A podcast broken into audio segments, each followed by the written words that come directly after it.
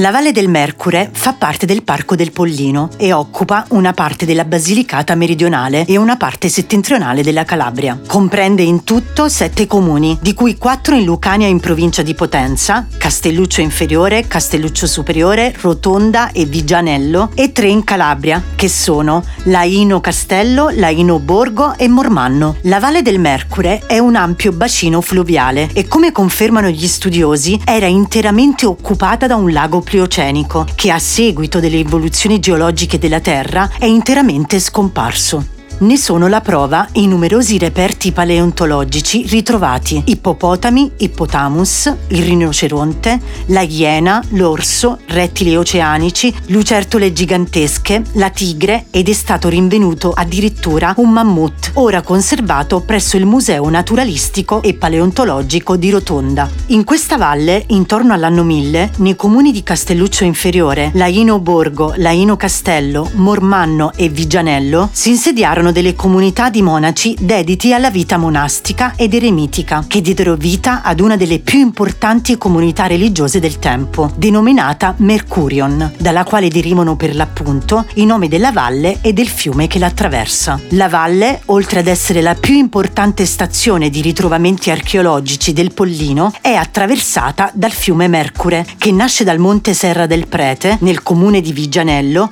e giunge nel territorio calabrese dove muta il suo nome fiume in fiume Lao. Sul fiume Lao è possibile praticare il rafting. La valle è caratterizzata e ricordata anche per una delle opere più esclusive di ingegneristica mondiale, la ferrovia elicoidale. Quest'ultima è un raro esempio di archeologia industriale e fu utilizzata per collegare i due comuni di Castelluccio Superiore ed Inferiore. Il Mercure è la culla preziosa della civiltà mediterranea, assolutamente da visitare.